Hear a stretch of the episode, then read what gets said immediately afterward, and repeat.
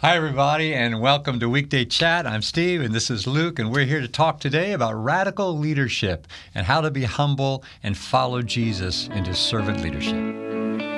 Welcome to the Plainfield Christian Church podcast. We hope that the message today encourages you in your journey with Christ. Today's podcast comes from our midweek social media broadcast called Weekday Chat. You can tune in live with us on Wednesdays at 3 p.m. on Facebook, Instagram, or YouTube. Enjoy today's podcast. So, Luke, thanks so much for your sermon Sunday. It was a great message reminding us of how Jesus sets the pace for our our leadership. Here, here's this great scene of of him it's so radical. I don't think we understand how radical it was mm-hmm. that, that when he washed the disciples' feet, even in the in the in the atmosphere when they're arguing about who's most important, and then I, it's not a thing where Jesus, you could say, I'm going to teach these guys a lesson. It just came naturally out of his heart. And I love how John begins the chapter when he says, having loved his own, mm-hmm. he now shows them the full extent of his love, yeah. which he doesn't put right before the cross. Mm-hmm. He puts before this scene in the upper room, uh, telling us it's this whole, it's even here that he's showing how much he loves, right? Yeah, yeah it's beautiful. And this radical, this radical kind of servanthood is such a hard thing for us to learn. It, yeah. and, and, the world is a taking world. The the culture we live in is about being heard and being seen and being noticed and mm-hmm. and uh, being recognized. Mm-hmm. And this is so radically opposite from all that. Mm-hmm. So, uh, what I want to ask you, one thing I want to ask you is that when when when Jesus goes to wash Peter's feet, and then Peter said, "No, no, you're not going to wash my feet. I'm not going to let you do that." Mm. And I think we all would feel that way, right? Oh man, yeah. And then Jesus says, "If you don't let me do this, then you have no part of me." Mm. Talk about that. What what does he mean by that? What's the point? Yeah, I think what Jesus is doing there is, uh, I, I think he this whole act of foot washing kind of happens on two levels. That that on one level, Jesus is is doing this in a very spiritual sense. That this is a foreshadowing of what he's going to do on the cross. And I do believe that there's an element to which Jesus is hinting at, hey, like this act of service, if you can't accept this, then there's no way you're going to be able to accept the even greater thing that I'm going to do for you, and I'm going to die on the mm. cross, and you're going to need to be washed in my blood.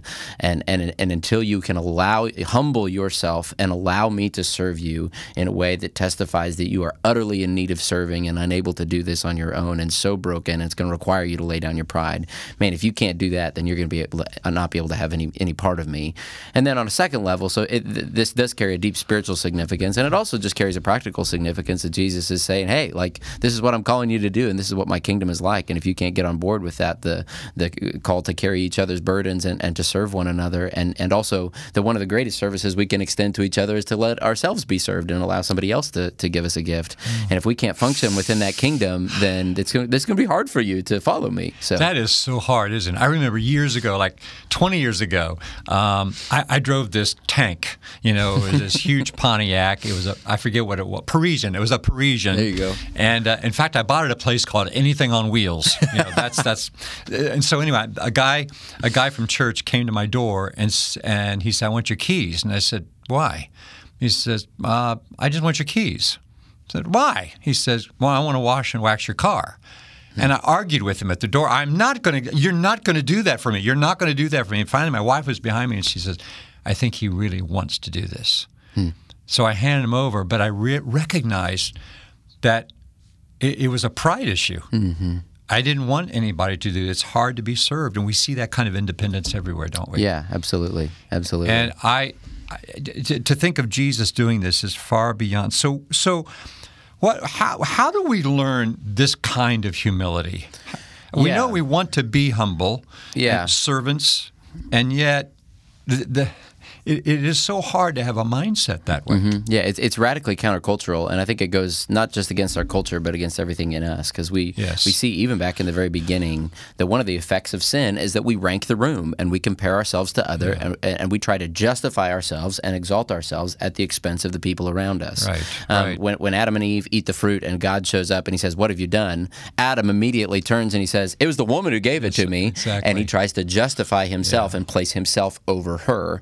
And and and that is the effect of sin is that we all try to rank the room. And maybe i'm the only arrogant person. Maybe this is just a guy thing. I don't know but you're probably familiar. You walk into a room and you start ranking. You think oh i'm smarter than her. I'm better than him. I'm, I'm better dressed than he is. I bet i could beat him up. You know those kinds of things. And and we rank the room and we choose who we talk to and kind of how we interact in the room based on our perceived rankings in our head compared to other people. I'm sure you never do this. I'm sure you're an Oh, incredibly no, holy and humble such person. a foreign concept to me. yeah, um, but the gospel is so radically, radically subversive to that um, because we serve a, a God who, in Mark chapter 10, Jesus said, I've come not to be served, but to serve and to give my life as a ransom for many.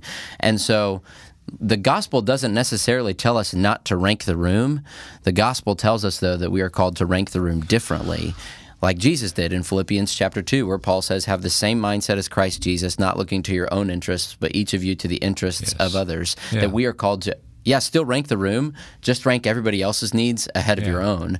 And Paul says el- elsewhere that we are to outdo one another in showing honor. So, yeah, keep ranking the room. Keep competing with the people around you. Just compete in service and in, and in giving honor and glory rather than seeking it for yourself. And all of this, all of this comes from a radical security in Jesus Christ, Exactly, in knowing that we have been washed like Peter was. That when we know we've been washed by Jesus, that gives us all the affirmation and the love that we need. We don't need to seek it in playing status games elsewhere. That then frees us to not use other people or take advantage of them, but to serve them and to outdo them in showing honor. Yes, I love what you say about it. It, it all begins with the security in Christ. Mm-hmm. It's how he, what he, well, how he sees us, how he's welcomed us. Absolutely. Is frees ourselves, Yeah, right? absolutely. Ourselves. Ken Blanchard, um, I read him from time to time, and recently I was reading something on his, I don't know if it was a blog or a book or something, but he was writing about asking yourself the right questions about about being a servant leader and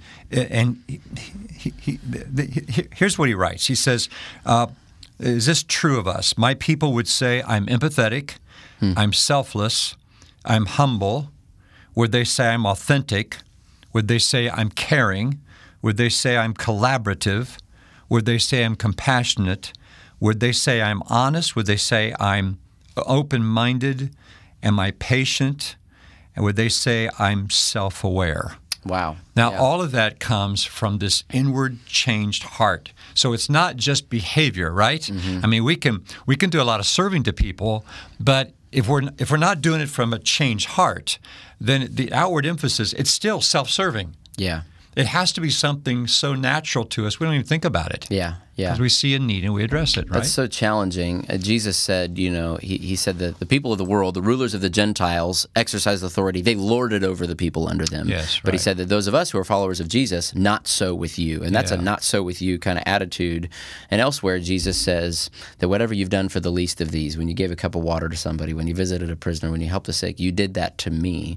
And so the attitude of a servant leader um, doesn't even necessarily say, um, although it does, like, I'm working for the Lord, not for men, but also, like, how would you lead? How would you serve? How would you treat the people under under you if Jesus were your employee? If Jesus were your child? If Jesus were your spouse? Like, if, if Jesus worked under you, um, how how would you relate to him? How would you be Jesus's boss in a way?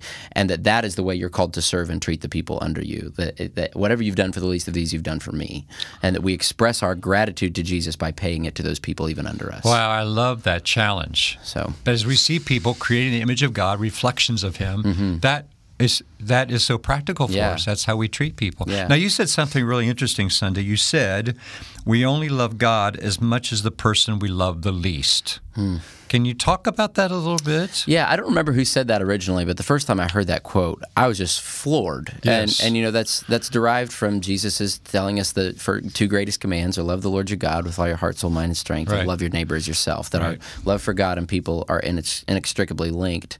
And we as a church, um, we, we try to model this and we try to live this out to let our love for God naturally flow out into ways that we uh, love the community. But it's really hard because we all have difficult people around us. This is not an easy call. Yes. And even as I say that, you only love God as much as the person you love the least. I'm not going to say their names, but I've got two or three really difficult people that come to my mind. Yeah. And man, if that's as much as I love God, I've still got a lot of repenting and a lot of serving and a lot of humbling myself that I need to do. Um, and, and practically, in terms of how we as the church relate to the community, um, oftentimes we've adopted an attitude of saying, hey guys, come into our building and come be like us. Um, when in reality, Jesus went. Jesus went to the world. He went out to people who, who needed him, and so we want to do that as well. We want to go and make disciples, and and uh, the when Jesus is illustrating how to love people, how to live out this command of love your neighbor as yourself, he tells a story, the story of the Good Samaritan. And in that story, it's Yeah. the two religious leaders who are the ones who are the bad guys and who Yes. miss the point. And so Right. we want to be continually repenting and self aware of ourselves as a church to make sure we wouldn't walk by the Samaritan on the road like they did. And to be honest, the, the greatest push that we have right now to make sure that we're loving people well is home groups. Yes. And we want you to be in a home group where you are holding each other accountable to who God's placing in your lives. How are, how are you loving your neighbor? Because the mission field has come to us, and you didn't get to choose your neighbor. You might have difficult neighbors, um, and and your love for God can be measured by how well you love those people around you. That's also why we have the one challenge that we want you to love that one person, to pray for them, to eat with them, and to let that be a natural outflowing of your love for God. What what else would you say here, Steve? Well, for me, the, the, the vision we're on, that there's three things that come to mind. How I've been helped and prompted and challenged in our vision is I want to listen better. Mm-hmm. And I've had to learn that because I always have lots to say. and I have had to teach myself just to shut up and just listen to people because there's great affirmation. And there is a kind of service in that. Yeah. Because, because people need a place to just be heard in the hurts of their lives, the struggles of, and to ask more. In other words, um, just just be more inquisitive about people's their journey, their story, where they are, um, their service mentality in that, and invest more deeply. And I think the way we invest is just it. It builds people up when we smile, when we engage them at all, when we're they're being recognized. Certainly, if we remember their names, which I'm getting poorer at all the time, you know. But those three things, I, I try to tell myself those three things often: listen better, ask more and invest all the time with people. And that uh, at least is how I don't do it well all the time, but that's my desire to do that, you know. That is beautiful. I love that. And and so I guess just as we close, um, we, we, we've been praying for you this week, and we will continue to be praying the rest of the week that God would show you uh, where the basin and the towel is in your life and how He wants you to serve. But if you haven't found it yet, that might be the best way right there to express your love to God by ex- loving somebody else by just listening better, asking more, and investing more deeply. So find somebody in your life and do that to them, and let that be an outflowing of your love for Jesus. Let's be good servants, right? Even Absolutely. today, there are opportunities around us, and we want to we want to embrace people well by our actions, right? Absolutely. Thanks for joining us. We appreciate your investment, and we will see you on Sunday. Thank you for listening today. It's our desire to help you grow as you partner with us in our mission to love all people to new life in Christ. If you have any questions about our church, would like to attend an online service, or plan an in person visit with us, go to plainfieldchristian.com. If you'd like to receive our podcast directly to your device, we encourage you to subscribe on whatever podcasting platform you prefer. Have a great week.